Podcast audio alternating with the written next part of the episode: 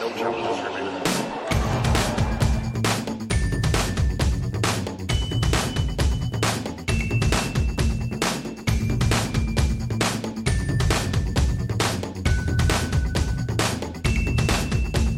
Welcome to No Challenges Remaining on day 12 of the US Open 2020 men's semifinal day.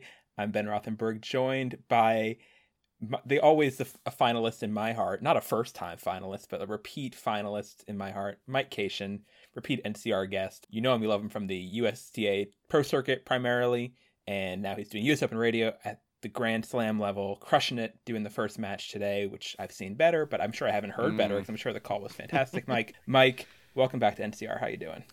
Uh, ben, I just have to say it is really fitting for me to be. It's Mary Carrillo, Nick McCarville, and then I just sit here and I'm thinking, what the hell do I have to offer the people of no challenges remaining after? I mean, let's face it, Mary Carrillo's an effing legend. I Yeah. just sat there eh, wrapped listening to your conversation and then hearing you and Nick and I both days, true story, both days I was listening to the podcast and the first person I saw that day was Mary Carrillo and then Nick McCarville. So I think the first person I see tomorrow is going to be me. So that might be a, a positive start. But no, I'm so excited to be here. It was a day today. It was a day that It had a- two matches. That is a we can agree on that. It was a day that had two matches. There were, you know, more wheelchair matches. There was a women's doubles final, which was actually Right. much better than the singles matches. It was. But uh but yeah, so we are going to talk about these men's matches. We have our two US Open finalists. They are Alexander Zverev and Dominic Thiem. Not surprising, really. Once Djokovic comes out of the draw, that we get those finalists. I think those would have been yeah. relatively common picks. I was picking Medvedev uh, to win this tournament at that point and to make the final out of the bottom half. He lost in straights to to Thiem, and we and Zverev uh, won in in five over Carreño Busta. Let's get into these matches. These matches were not good. The first one, the second one was okay. The second one was not good, but it was fine. It was Yes. pr- it was reasonable, reasonable Yes. match, Good. Reasonable There's some semi. good moments of like, at the, especially Yeah. at the beginning, really high level. and some good drama too, scoreboard wise. Yes. Like there were some Yes. compelling moments in that match. We're gonna start with the first match though, Yes. because the first match was awful, and I say this with with love. And as someone who wants the best for this sport in a lot of ways, some people, you know, I complain about these matches sometimes on Twitter. People are like, "You don't like Yeah. tennis." I was like, "No, if I, if I, if I said this was a good match, I would have no credibility." This was not good for the stage. Granted, yes, they could both beat me at tennis. Yes, I know like the obvious things people are going to say. Yes, I've never tried to make it to my first slam final, you know, whatever pressure things. But this match was both of them playing, definitely Zverev, playing way below his abilities again Yes. for Zverev for the second match in a row and winning in spite of that in a match where he started off really bad. He was down 6 3, 5 love, and looked way out of it. And I I never thought he was out of it though because he was playing so either. far he was playing so bad that you knew the second that he got any momentum he could kind of slingshot up then Carreño Busta you see this happen all the time in matches where somebody especially in women's tennis someone gets bageled first set and then they come back and win because the other person it's harder to respond right when you've been cruising and the other guy raises his level to counter answer that when you've played down to their level it's, it's tough. Anyway so Zverev comes back uh, from 3-6 love 5 down and wins 3-6 2-6 6-3 6-4 6-3 it was a come from two sets behind comeback uh, but it wasn't really dramatic per se because it kind of shifted all at once slowly. And then it was just one it was it was a u-turn. It was one way traffic for for Carreño and then one way traffic for Zverev for slightly longer. And i thought this match sucked I, I i'm not All gonna right. i'm not gonna And that it does it for this week's No Challenges Remaining. look I so I was calling it with uh, Sophie Amiak, Mark Woodforde, and there was a stretch of three straight breaks in the third set. Zverev broke first. Carreño Busta broke back. Well, I shouldn't say that because Zverev gifted him the break, and then Zverev got the break right back. And we all just kind of looked at each other and said, "I think that actually might be just about it."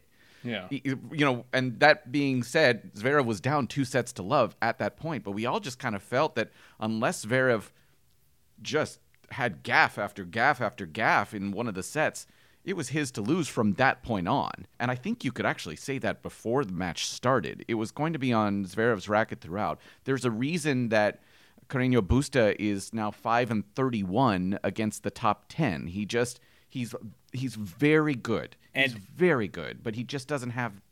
without without counting the Djokovic default, also he, I think Yeah. he's one and nineteen on hard courts against the top Right. ten, and I could sense that in him. I was saying that during the match, I was tweeting that during the match. Like he didn't seem like he really believed. Like he seemed like he was waiting for it all to fall apart, and it kind of did.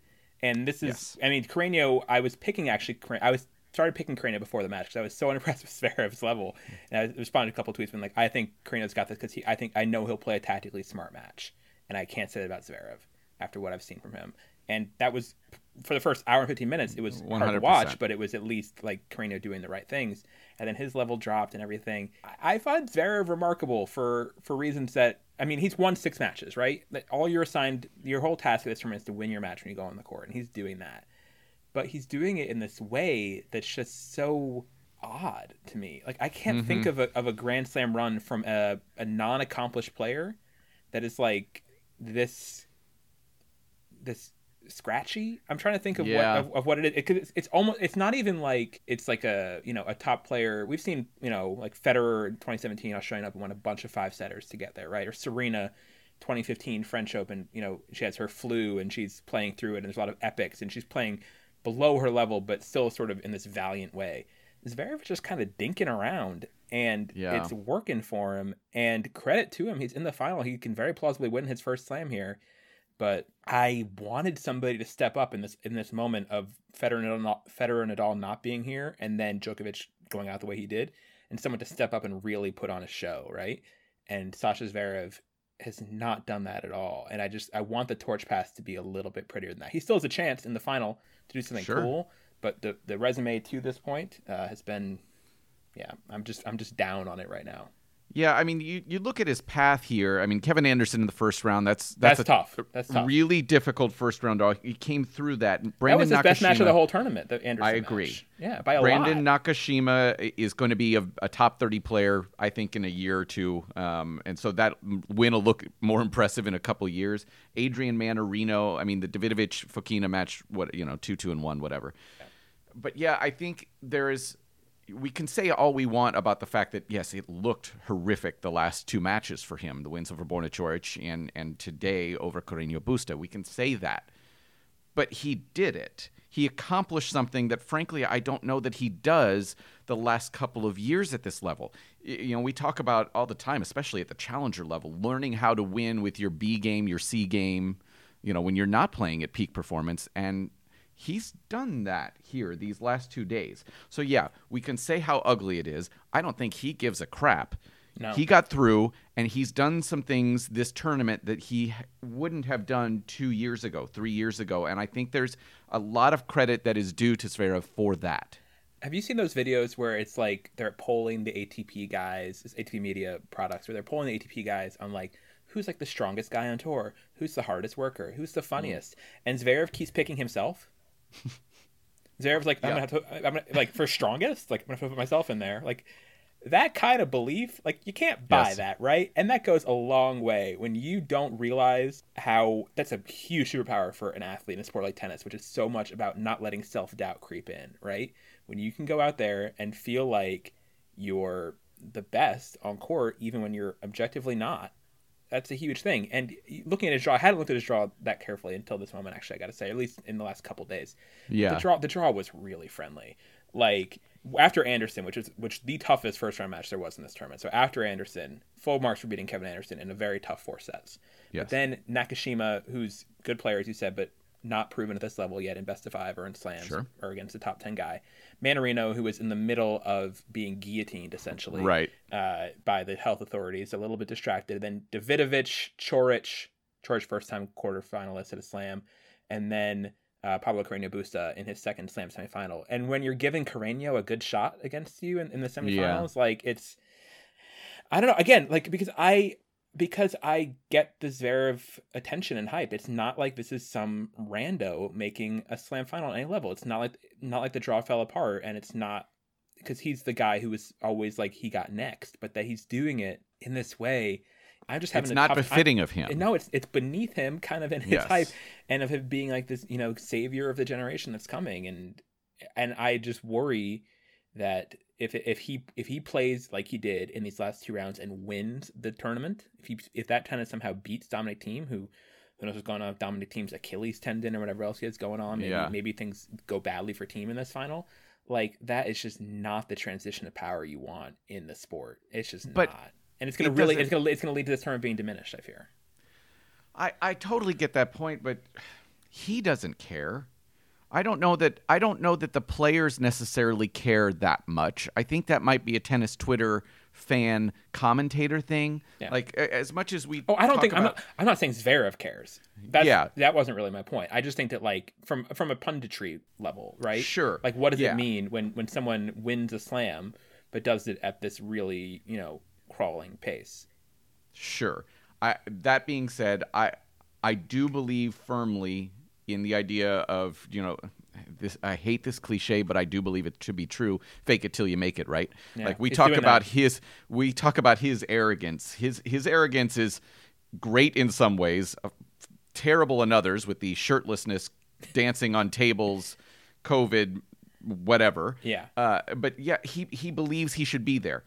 I, I I would say if he does win on Sunday, I will be interested to see what the transformation is for him with the real belief now, not just this fake belief, but a real belief that he belongs in the final every single Grand Yeah. Slam or semifinal or better every single Grand Slam. Does that make him the next guy to kind of take over that mantle. I, I found myself as I was preparing to talk to you, Ben, like I'm I'm looking at these draws myself and I'm just like okay, we're we're talking about the next group, right? After these the big three go. I, I don't see anybody here that is the transformational talent. That that next really, really great superstar. We've been blessed over the last 15 years with three of the greatest, you know, you can throw Andy in there as well, Yeah. four of the greatest of all time. I don't see anybody here as I'm looking up and down this draw who's befitting of joining that group or even coming close to that group. And that's fine. You know, that's that's totally fine. But what happens if Zverev gets a grand slam and kind of has that moment and realizes what his capacity is? I, Yeah. I don't know. It, ca- it, it can be right. You can get it's when however you get it, it's a really real grand slam. And look at like Yes. And she played better than Zverev en route to this. It's not the best comparison, but look at like a Jelena Ostapenko who came out of nowhere to win a French Open. Mm-hmm. Yeah. After that, she started walking around like she was a slam champion because she was, Right. and she right away made a quarterfinal at Wimbledon, which was her second best slam result. You know, made final of Miami, semis of Wimbledon the next year, and was a top five player. Like and granted it's fallen off since then for her but you know you can get something that you're maybe not prepared for that didn't quote unquote weren't next in line for it didn't quote unquote deserve which are all bad words in, in sports Yeah. deserve is a terrible word for a title because you win it you win it it's, it's what Right. it is but yeah that can motivate him and yeah Zverev does have the talent that if if he takes this and processes it he can you know convincingly win slams in the future Yes. it's just that he hasn't been doing that and yes it, it is impressive that he's winning with his B game at, that's generous with his like Yes, D, with his, with his C game at best. I think C is even generous. Probably it's a C minus game over competition who's not the most robust. Let's be real with Coric not playing great. Coric and an off day Carreño Busta. Like this is not like wow, especially compared to the second semifinal, which was much much better level. Uh, yeah, I you know I I just have a tough time reconciling it with his with how he's I just if he wins this tournament and he starts getting marketed it's like behold our our hero has arrived like here is our tall skinny German boy with amazing hair. And the hair is not knockable right? The hair is Right. 90% of its appeal. I fully get that. He's earned that. That's that takes work. I get that right? But eh, you know it's just it, it it'll feel hollow to me. It will. I will say this kind of tweak this idea though. I, I have heard multiple people say, uh, you know, kind of behind the scenes saying they don't think it's coincidence that it's happening with dad not around. That's interesting I, I and multiple people said that that I um, you know when I believe it was when Carlos Ferrero when he was working with with Zverev I think that was one of the sticking points for him was that he said listen we got to kind of change the path and have you become and become your own man. He's having this moment here where he is away from his family, his dad specifically. Is he growing up a Yeah. little bit here, you know, and and kind of learning and not looking at his dad with that I mean, we God, the Tsitsipas thing was such a effing disaster. That whole parental, you know, uh, um, relationship is so f- fraught flawed and, and fraught with just stress and anxiety and maybe this is that uh, that moment where he's kind of learning to become himself and and relying on himself a little bit more again i'm trying to put the rosy shine on it here I and like just that. say I like that. you I know? hadn't I hadn't heard that discussed before as a talking point for Zverev's tournament, and I I can nod and agree with that as you say that. I think, yeah, I mean he's he's looking mature, and all of them kind of are. I mean everyone's kind of doing it a little bit on their own at this tournament, Yeah, right? sure. Because you're not you're not getting because I think Zverev gets reasonable crowd support. He would have definitely got against Carreño today. So I think yeah, I think that he doing it without that and it coming from within on whatever level that means. Uh, with no parent there, yeah, that's that's impressive for him. And like I said, he is impressive. It's just the matches have not been. That's Correct. the issue. It's that he's winning really, really ugly when that's not the kind of player he is. It's not Yep. like it's not because he has a pretty game. yes he His game is he plays pretty tennis, right? And so for him to like be getting through this in this in this clunky ways is again, it's impressive because winning is winning, and winning when you're not at your best is you know a big cliche of how to be a great champion. But like, right I do want to see you play your best at some point when you win when you're getting a slam final, making a breakthrough at, at this tournament. Right. And this is the first slam in you know eight months or whatever. Like I want it to look nicer than this, and it's not I just- going to I you know well maybe it will. Maybe playing someone like Thiem who he doesn't think that he has to beat. He's two and seven against Thiem in the Mm. final yeah maybe that frees him up a little bit. Maybe he plays more uh, positive tennis because he's playing really, you know, not to lose kind of tennis right now. Maybe he plays Yes. more positive, assertive tennis, and it looks, it all looks better. Especially, yeah. But mm, anyway, just not, not digging it right now. Um, I, I just don't like where it sort of leaves his arc and where it leaves the sort of next gen arc. That- Yes. Again, because it, he this could have reasonably been his time, even without COVID. Telling saying he makes a final here, he wins the 2020 U.S. Open. If you told us that two years ago, we'd be like, yeah, sure, that makes sense. Zverev, 2020 Right. U.S. Open, Yes. great, sure, yes. Same with Thiem. Yeah, it's just the style but points, are not so this low. way yeah No, right And I, and I do think style points kind of matter, and, and at least when they when they're this clearly off the mark. Uh, Dominic Thiem, as mentioned previous several times previously, is the final opponent here. yeah He won in straight sets over Dino Medvedev. A match that was only, despite being straight sets compared to five sets, only 27 minutes shorter yeah right Zverev's five setter. This was a much better match in terms of quality, Yes. in terms of competition. Daniil Medvedev was up in both the second and third sets. Lost it. Uh, sorry, was up five two in the third and five three in the second. Right. Say that. Hold on. Was up five three in the second and then five two in the third. Uh, that in the chronological order of how it happened, and he just kind of blinked. I think mostly in those situations, and it was, that was frustrating because I, I was ready for this match to go longer. As much people think, I oh, was you hate too. best of five, but I like I like decisive sets that are being competitively played, so I was fine with it. Yeah, but Thiem Thiem hung on and uh, seemed a little bit surprised to have won in straights afterwards, or he just seemed like I he was so, he- He, was talking about being nervous in tie breaks and stuff. I think he was a little surprised. I don't know if he's surprised to win. He might have been surprised to win because I a lot of people were picking Medvedev in this match, but I think he was surprised that it came came in straights with how that match was feeling on court. I think there was a little, a, a easy bit of sheepishness in the victory for him, uh, but obviously he backs himself and he's played a very solid tournament. He's gotten, unlike Zverev, really good style points for Thiem throughout. In Agreed. his, his matches, winning in. he's lost a set Yeah, one set, and that was to Marin Cilic, who's a former Right. champ and the last guy to be the first time Slam champ. We haven't mentioned that, but Thiem or Zverev will be the first new men's Slam champ in six years uh, since Marin I- Cilic. you look at the path, um, taking out the first couple rounds, Nagal and Munar. I mean, it's Cilic, it's Felix, it's de Minaur, and Medvedev. Those are all players who, again, once you take uh, Novak out of the draw, I mean, those are all guys that if they're into quarterfinals, semifinals, every single one of those guys, you're like, yeah, okay. I mean, they're they're semifinal capable players in a draw like this. So yeah, to for him to do it and the way he did it, uh, I I- think we actually kind of I, I don't know. I felt like Thiem was being underappreciated coming into this draw. I said it after I think the second or third round. I was looking at uh, Kennan and Thiem, and n- nobody was talking about either one of them Yeah. at the at the moment. And I just found him professional, getting the job done, uh, wearing his mask incorrectly. That's a different story. But just he just took care of business. This feels like a very professional Dominic Thiem right now, who's just I've been here. I know I can be here every time. I know what I have to do energy wise. I know what I have to do preparation wise. Everything is in place for him to be the next guy to take that next step. the three players who really impressed me in this field. An honorable mention in this top three is about to come up to Carreño Busta, who I think did have a, Okay. a solid tournament. Yes. was given a huge Dis- gift, huge gift with the default, obviously from Djokovic, Despite the fact that you clearly hate him. I mean, people seem well, seem just- to think that, but I, real, I really do not. I just thought his 2017 run was the Sure. cakiest draw of all time. Right, I just right, don't think right, it's right. debatable. But anyway, three MVPs from this tournament were Thiem, Medvedev, and Rublev. I thought they were the three who like really kind of stood out and were like, okay, you're playing like tennis. that looks like it could win a slam here. Uh, and then Rublev and Medvedev obviously played each other, and Medvedev won. And then and Berrettini actually wasn't bad either. Berrettini, I a- agree. a- another honorable mention, who lost to Rublev fourth round. So Rublev and then Medvedev and the Thiem. So it was all kind of happening in the bottom half. Yeah, Thiem, you're right. This is a business like performance for him. I feel like he's come in. None of these guys know they can win a slam because they've never done it before. But Right. he's the one who just looks like he's really taking care of business. And I will say, I think maybe part of the reason he's under the radar, which is maybe recency bias in the wrong way, he got so smoked in that Cincinnati match against Krajinovic, Right. like one Right. and two or two and one or something like that. right. And yes. I think I want to say he's played every match on Ashe, I believe, Thiem. I think.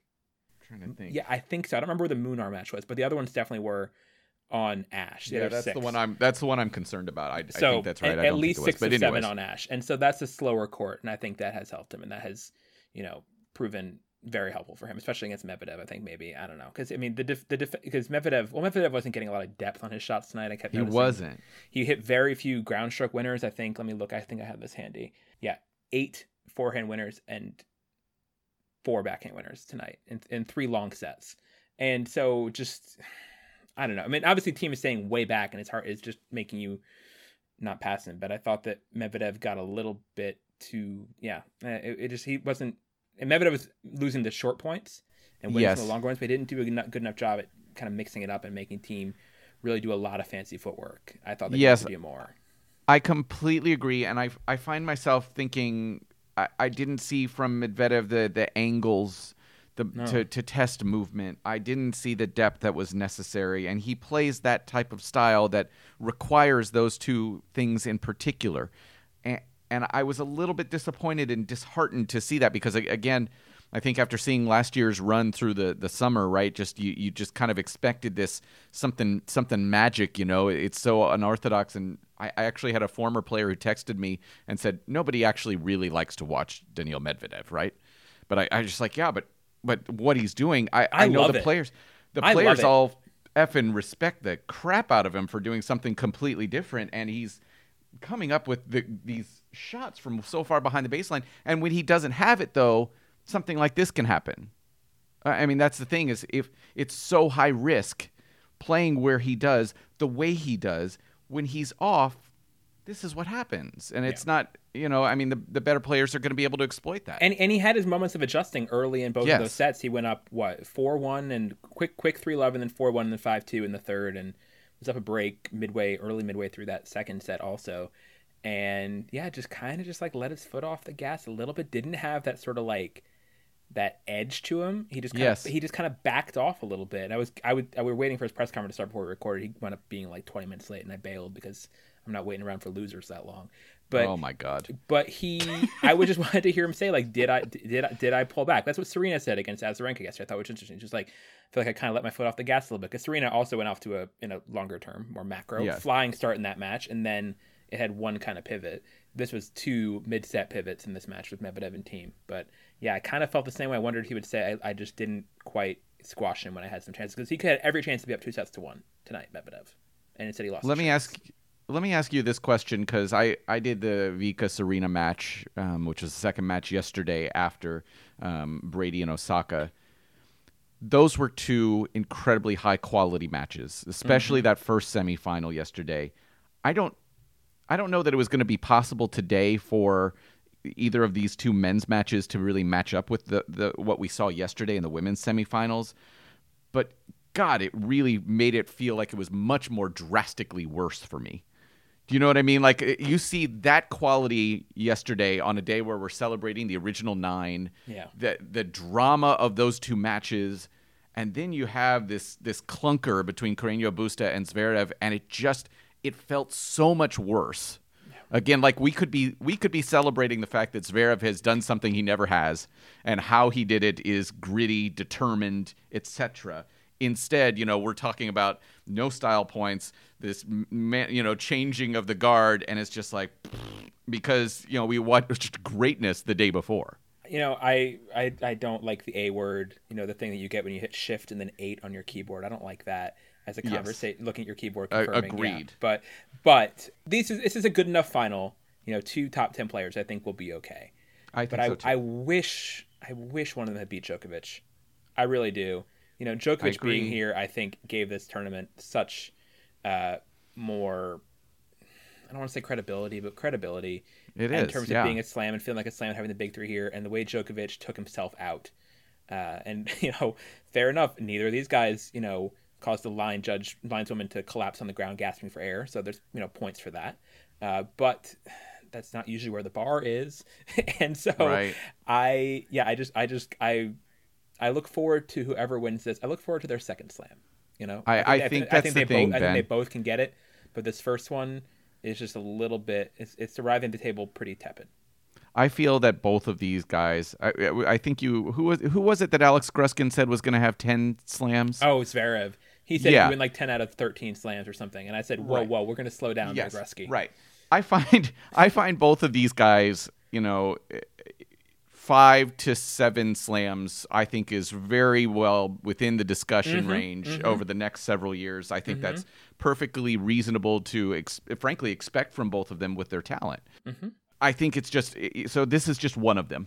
If we're gonna look big picture, right, it's just gonna be the first of say five for Zverev or five for Thiem, and and yeah, we'll ha- look back and say it was such a unique tournament, the way it occurred, the bubble, Novak going out the way he did, but uh, ultimately, I think it'll kind of cement for one of these two guys, it, more so Zverev if he wins, just the idea that they are worthy, they are a Grand Slam champion, capable of doing this tournament in, tournament out, and and see what becomes of them after that. And I, I think that's just kind of the way I'm looking at the final on Sunday. And look, if Thiem turns in a comprehensive win over Zverev, I think like he did everything he could possibly be expected to Yep. in this tournament, right? Like Yep. he beat Medvedev in straights, and then in this scenario, he beats Zverev in a comfortable way too. Like Right. there's no knocking that. That's like a, that's a very reasonable last two to be beating, uh, to be blowing away. You know your Felixes and your Alex de Minaurs along r- the way too. Like that's totally Yep. credible. It's not. It's it feels more like a, a Masters title or a strong 500 draw wise, but it's it's a slam, and he's made three before and is all things in the world. And again, and, and Yep. Zverev has resume too. Both of these guys have resume. It's just like it's that the yeah, it's just again the style points for Zverev. I cannot get over how unimpressive he's been, and yeah, he can win this Yeah. tournament, and that's fine. And you know, not all tournaments are about every, someone having the one shining moment. You know, beautiful thing. I'm sure, especially Right. you, you do challengers. I'm sure you've seen Yeah. guys absolutely grind things out that wind up being very important wins for them in their career in terms Yes. of within a match or within a tournament. Like it 100%. doesn't always have to be beautiful, you know, ready to be, you know, with the with the food photographer there for the you know front page of the New York Times cooking section. Sometimes it's just something you can quickly shovel in your mouth before no one sees you, Yes. and to you know get you through. And, I- and the in, number in, of in a pandemic, maybe we should just be all fine with that. I, I- and that's the thing. I, I'm trying to keep it all in perspective, right? I mean, again, I don't think Zverev is going to have nearly the same arguments that you and I are having here about what it means to to have style points to win his first slam. He's done something in in a unique time and place that nobody else has. Let him have the moment. I meant to say this earlier, but I want to cue up Yes. the quote he did, which is only eight Oh, seconds God. long. Yes. Of I think this. I'm going to play it here. His this is the end of his first answer on being in his first Grand Slam final. but uh, I'm looking forward to it. And uh, you know, yeah, I'm in the final of a Grand Slam. The the two best players in the world are going to be playing on court. And again, like that he thinks that these are the two best players in the world. Like No. again, he's feeling as as as drag queens say, he's feeling the fantasy. You know, he believes it. It's real to him. And that's good. You know, I appreciate that about him. It's it's I I can be taken there kind of, kind of, but not fully, I- but I can't, I, am but- happy I'm happy I'm happy for him. I'm happy that he's happy. You know, I Yes. I can appreciate in the abstract the idea of other people having great self-esteem for reasons that are unclear. And again, he won six matches at a Grand Slam, so he's objectively great at tennis. I feel like I you're the that. one who's Ah. trying to talk yourself through it more than anybody else here, Ben. Yeah, yeah, that's that's just you know I'm just it's day twelve doing daily shows. I'm overdue for a breakdown of some kind. I'm glad you're here for yeah, it, Mike. Yeah, that's what I that's what I do. Uh, you should hear my podcast with Noah Rubin. Oh, That's what I do all the do. time. Yes, I haven't plugged that yet. Behind the Racket podcast, Noah Rubin. Noah finally got an NCR. I know he's been hankering to. For a I while, so know, I'm glad he to get him on. Uh, that was good. Uh, I've seen a lot of Noah on our on our match points shows lately, so I'm glad to have him Yeah. on as and you as well. How has your uh bubble time Ben. We had obviously like you said, we had we had we had Mary and Nick on the last couple days. We had Blair Henley on before. It was more about Cincinnati Right. bubble life. But for you, what has this whole experience been like for you being part of the Open? Whichever direction you want to take this, very open ended question. Sum up your Yeah. 2020 US Open experience personally. let me just say that from the my perspective and, and mary talked about it i- i- so well so did nick so did blair just talking about some of the ins and outs the basic daily things. I think for me from the, my broadcast perspective i did um, first day i was working with zina garrison. And I, I i mean what an honor right? I mean an incredible human being there. And I, she said at one point she she couldn't she was struggling a little bit because there's no crowd noise. Yeah. We as broadcasters try to kind of elevate with the crowd a little bit, you know, with the play and all of that. And for me, this was just like home. Yeah. This was this was me at a challenger with more money and more points. Um, And slightly so- better known players. yeah, uh, sure, absolutely. But I, I felt so comfortable broadcasting this tournament. It was drastically different from me thinking back to where I was even last year at this this particular slam or even the Australian Open because I was just like, there's no crowd. I this is what I do all the time. Okay, there's no crowd. I can make up the energy myself. I'll do this. I I've got it. And I think all the broadcasters would probably say, yeah, it took a couple of days to adjust to that side. The fact that yeah, you you don't elevate your noise when the crowd elevates their noise because there's no crowd. Um, in in terms of the ins and outs, Ben, I I, I think Nick said it as well. I, I wasn't as necessarily. He did a great job with the crowd noise with you guys with you yesterday, right? but bringing bringing in his own audio that was cool. oh my huh? gosh, I it's much weirder, much more uncomfortable outside the arena. You get down there, it's raw. That's challenger tennis down there. I mean, that's raw, mano y mano, whatever you want to call it, for everything you've got. That's tennis right there. It's outside when you have this these grounds where there are 40, 50,000 people milling about and none of them are there. That's the parts that is really effing weird. To be able to go, excuse my way I'm going to get into this, but to be able to go into one of the bathrooms, you know, b- between courts four and five, and, and there's nobody there in a row of like 25 urinals or toilets, and there's nobody there. It's like, what is this? It, it feels like The Walking Dead in that regard. Post-apocalyptic, yeah. yeah. Yes, um, but yeah, you you get into the tennis side. I know I'll never have the opportunity as I have tomorrow. I'm not on the call for the women's um, singles final tomorrow. I'm going to be able to sit like third row for a women's singles final at the U.S. Open. Holy crap! So yeah, they're they're you know bubble life's hard. You don't get a lot of freedom. You don't have the ability to really interact. That's fine. We're all everybody around the world is dealing with this in some way, shape, or form right now with this pandemic. But I know that I am incredibly blessed, and I don't use that word lightly. You know me. I don't use that word lightly. I feel so blessed to be able, like I did tonight, to watch you know a good chunk of that second semifinal to watch the women's final tomorrow from that type of a venue that intimate of a setting and i know i'm lucky and i'm just going to treat it as such. It, it has really been fun in that regard and more than anything what i have noticed is that so much of us so many of us excuse me you know you too ben have been unable to work and f- for most of us, our work involves traveling and interacting with this traveling group of clowns that go around the world or, or through the US to all these uh, venues. We haven't seen each other. Like, you are one of my friends that I get to see, you know, on, on occasions. And frankly, Noah, too, I, who I've seen once in the last six months, and Nick McCarville. All of us have just like had these moments of just catch up where it's just like we get to tell our story to somebody who ha- hasn't seen us in 6 months and we get to hear theirs and their experiences over the last 6 months. And it has been so heartening to get to talk to Blair to get to talk to Nick. Uh, I had a moment the other night getting to talk to Ted Robinson and we're you know and I was I just like holy Ted crap Robinson." Ted Robinson. And I, I think that's the thing is yes it's hard. Yes it's weird. It's not perfect, but God, we got an opportunity again to see all these people that we love and admire and respect greatly for their tennis prowess on the court. So I- am just going to take it as this weird experience that I have absolutely, for about 99% of it, absolutely loved. That's good. No, like I said, like I said with Nick, and I'll repeat it with you. Like I am jealous that, that you get to be there. This is such a, a and I'm hoping we don't get too many pandemic slams. I'm hoping that the Yes. pandemic ebbs soon enough. Uh, God knows what the French Open is going to be. I keep saying that on the show. Keep dropping Yes. French Open worries. Plug another one in here. I- and granted, I- I granted, have the same worries. And granted, I was very much a skeptic on U.S. Open too, and I think that went better than I expected on a lot of levels. Definitely, the tennis was better. Yep. Again, save Sasha Zverev, but the rest of it was all like really impressive level, and I am you know impressed by the sport of for for being this kind of resilient in terms of the players, in terms of organization that I didn't think it would manage. There was still risk, and they got lucky in a lot of senses. I I don't Sure. I'm not going to say they didn't, but you know they, they they did the thing and this we're at the finish line now pretty much so so good for them. We already had two doubles trophy ceremonies. Trophies have been handed out. We're we're, we're good. We're, we're pretty much set.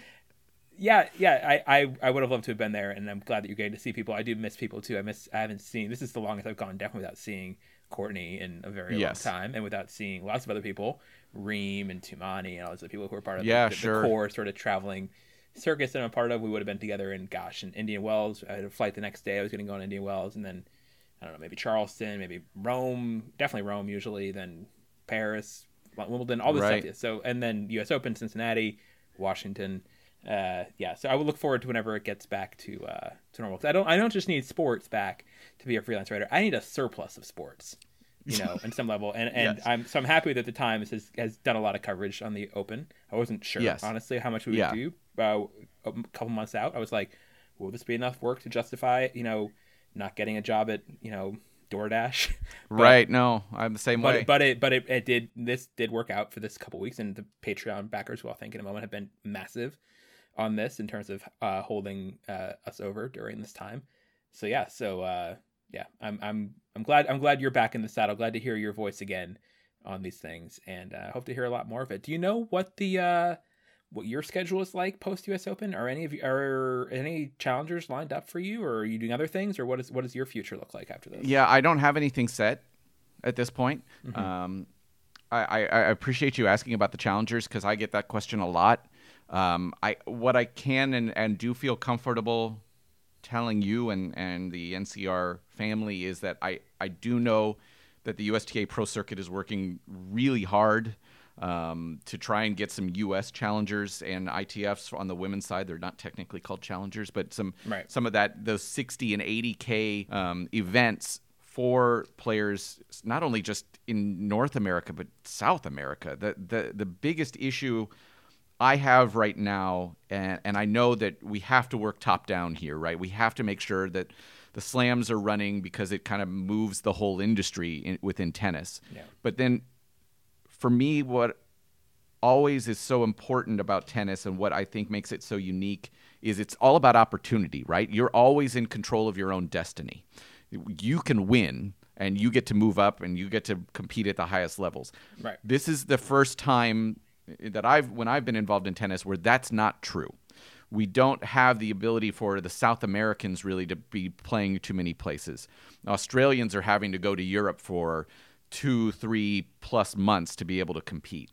The challengers right now, as they are in Europe, are the toughest challengers we've ever had because the cuts right now are 168, 174. I mean, normally with two, three challengers in a week, you have cuts that are 350. That's like almost a 250 kind of cut. Right. Yeah. It's so hard. And right now, players who are, say, below that 175, there's no chance for them to move up. Yeah. You're talking about players who are on the verge of having a breakthrough and are thinking about, okay, how do I get into Australian Open qualies at the end of the year so I can make that big jump? and they don't have a place to play right now unless they're going to go to the 15k level and try to make 12 points in a week. And and it's I know the USTA Pro Circuit is working their ass off right now to try and make it happen. They won't be cavalier with safety. Yeah. That's one thing I'm 100% positive about. They're not going to just say, we're going to take our chance, see if we can make it happen. They're not ever going to do that.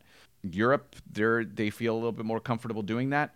I don't know that I necessarily believe in that, but I also know that we need to find ways to make sure that there's opportunity for players at all levels to move up or down if they're if they're not of quality. Yeah. No, right, and that's also another thing with the way the ranking system was changed. Points staying on longer, guys aren't going to move down if even if they stop winning, and so that's like that's a that's a protection that the lower guys are not going to be thrilled with. Yeah, that's going to Right. harden the ceiling a lot in terms of trying to break Yes. through and not having qualities at U.S. Open, which I fully agree with that decision. A hundred percent. But not having qualities makes it tougher to have those moments. There are going to have qualities the French Open is the plan. Yes. We'll see who can get over there for that. And yeah, it's tough. I mean, we talked about this. You were on the show in April, I want to say, pretty early in, in core. Uh, did you hear about guys who sort of who have decided to, to walk away from the sport because of this Yeah, a few. Yeah. Yeah, and I, I, I won't say their names because I kind of want them to have their moment if they want to decide to come back or, or not. But yeah, I've, I think I can count at least six who have I've I've either talked to directly or I've been told that they're not going to come back. Um, I mean, you, I know I know the casual fan will say somebody who's say 350 in the world. I mean, does it matter if they retire or not? maybe not to the grand ecosystem of the sport, but again, to to do it because there's not the opportunity. That's the part that I, I get frustrated about. I, I, I yeah, they don't matter to the grand ecosystem. They're not ever going to be top ten or top twenty in the world, but opportunity is what makes tennis so fantastic. The fact that Sasha Zverev's going to be playing like shit through the entire Grand Slam and have the opportunity to win his first Grand Slam. I mean, that's the thing. That's what makes tennis so unique, so fantastic. It's you against another human being. You've got the opportunity on that day to get it done no matter how it looks. And and when that's not there, I get upset and I that's why I'm just like Sasha, do your thing. That's do your thing, baby. We, did, we didn't really get the real Cinderella stories at this Open like I thought we might Yep. have. I thought we might have had something really weird happen here. Um, Yeah. And even, not that it would have been really weird, but even like a Jen Brady in the final would have been getting closer to that. Someone who's Well, what coming you- on uh, soon. okay, no, I'm gonna disagree She's with not, you. She's not a Cinderella. She's not. She would not be. I. Not about Jen. she- not about no, Jen. okay. Pironkova. Pironkova. Oh, Pironkova I mean, that's the story. That was right. Had Pironkova gotten a little like one round further, maybe yeah, but she already Yeah, was yeah, story. yeah. You're right. You're right. Pironkova is a good pick. But what I love about slams is you know you go to Roehampton on day one or to U.S. Open qualies on day one, Yeah. and you see some players who sometimes the tennis is not always amazing quality. Yep. Those matches Right. they're nervous, obviously, and a lot of them haven't been there before, and some of it can be really really good. But you look at them and you're like, wow, you are actually ten wins from winning Wimbledon.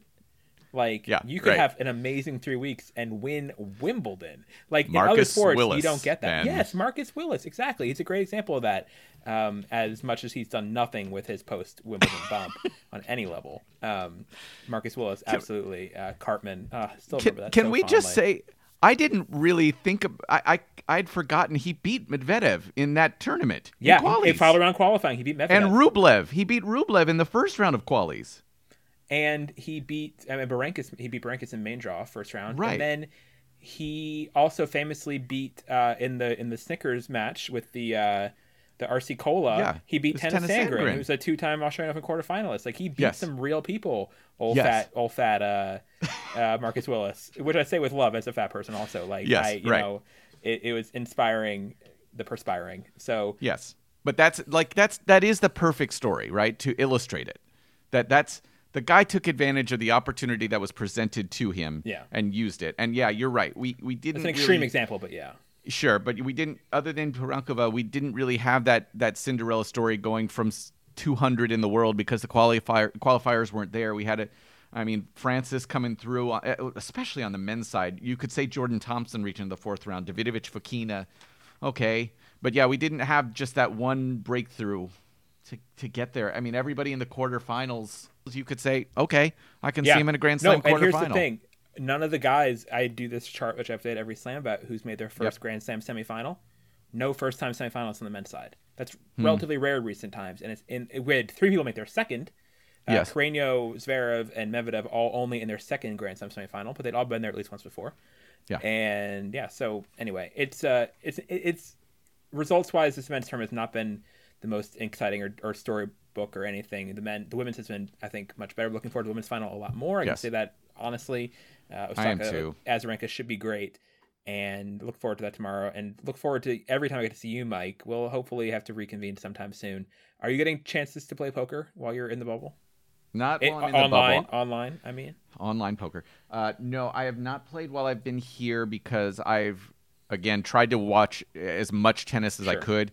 On top of it, uh, I uh, the first five days, I watched as many guys who I have quote unquote come up with. You know, guys who I started covering and broadcasting 2013, 2014, 15. If they were in doubles, I was on court 12. If they were in singles, I was on court 3. You know, I was at every single match I could possibly get to supporting guys who I've come up with and just more so so I can see them say hello, you know, wish them the best. And so I've watched so much tennis.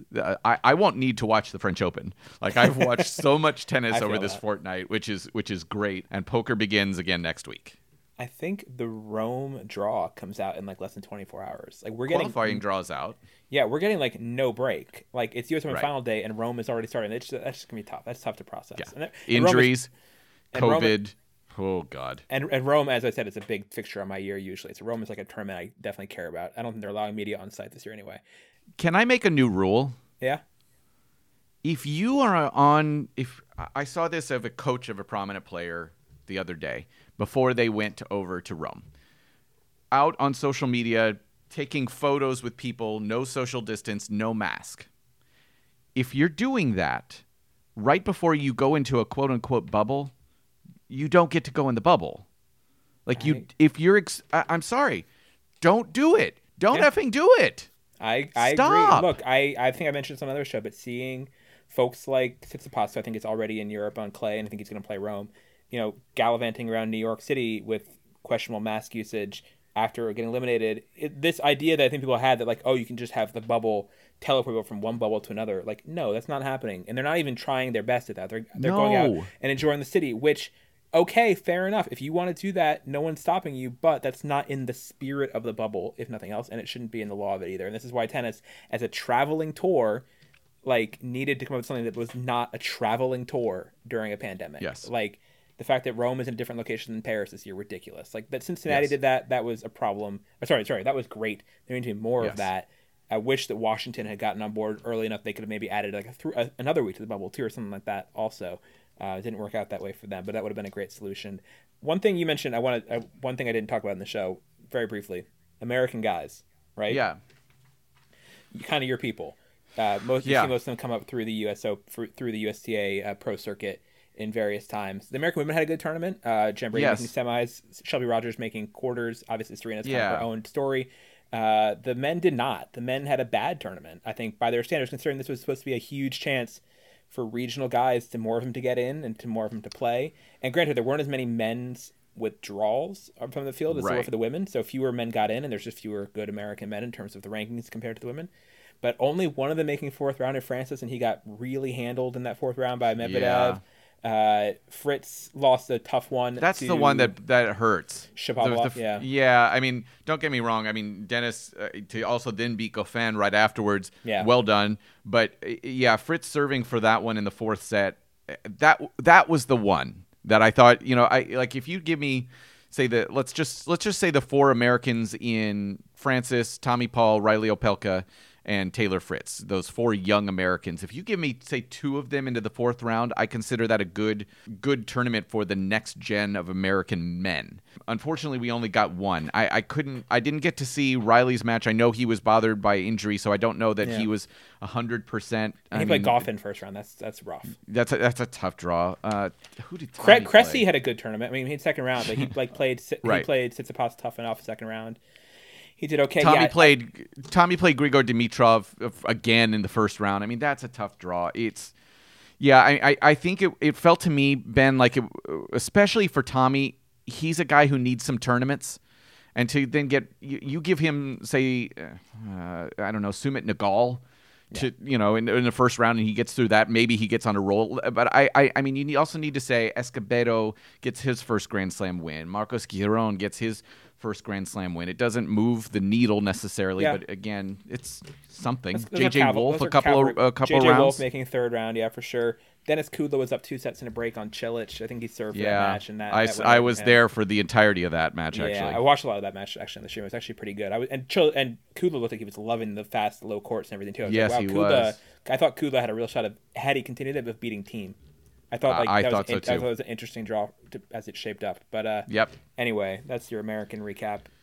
I think some of these guys maybe haven't played a lot of matches. I, I think is what the way I'd put it. Um, you know, they, they didn't have the high profile tournaments other than World Team Tennis here in the U.S.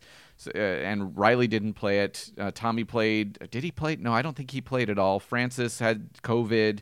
Tommy Taylor didn't play. Tennis. Tommy did. Okay, so so I, I, I don't know. You know, maybe that's maybe that's the reason, but. Uh, who knows? I think it'll be a time where we see start seeing a couple of those guys each time in the fourth round rather quickly. Do you think last thing to bring it back to where we started, sort of with this men's Yeah. final coming up? Once we get a new champ, right, and the floodgates, will the floodgates open? Right? Will it be like people start seeing a Thiem or a Zverev? You're shaking your head. I, I say no immediately just because of the fact. I think we might there? see it. Yeah, I think because Novak's still there, that I just don't. I, I mean, I think Novak's Novak. You you take out that. I mean, I, I still think he's the favorite to win this tournament, right? And I think everybody feels the same. Rafa's still Rafa at this point. I, I don't know what Fed's going to look like after this latest surgery. Who knows? Um, uh, so I think you'll start to see more of them in the finals. I don't know necessarily that you're going to see more of them winning for the next two years. Past 33, 34 for Novak. I mean, it's anybody's guess how his body holds up. Same for Rafa at this point, too. Yeah, there we go. Well, the, my floodgates of, of love and affection for you, Mike Cation, are always uh, just absolutely gushing.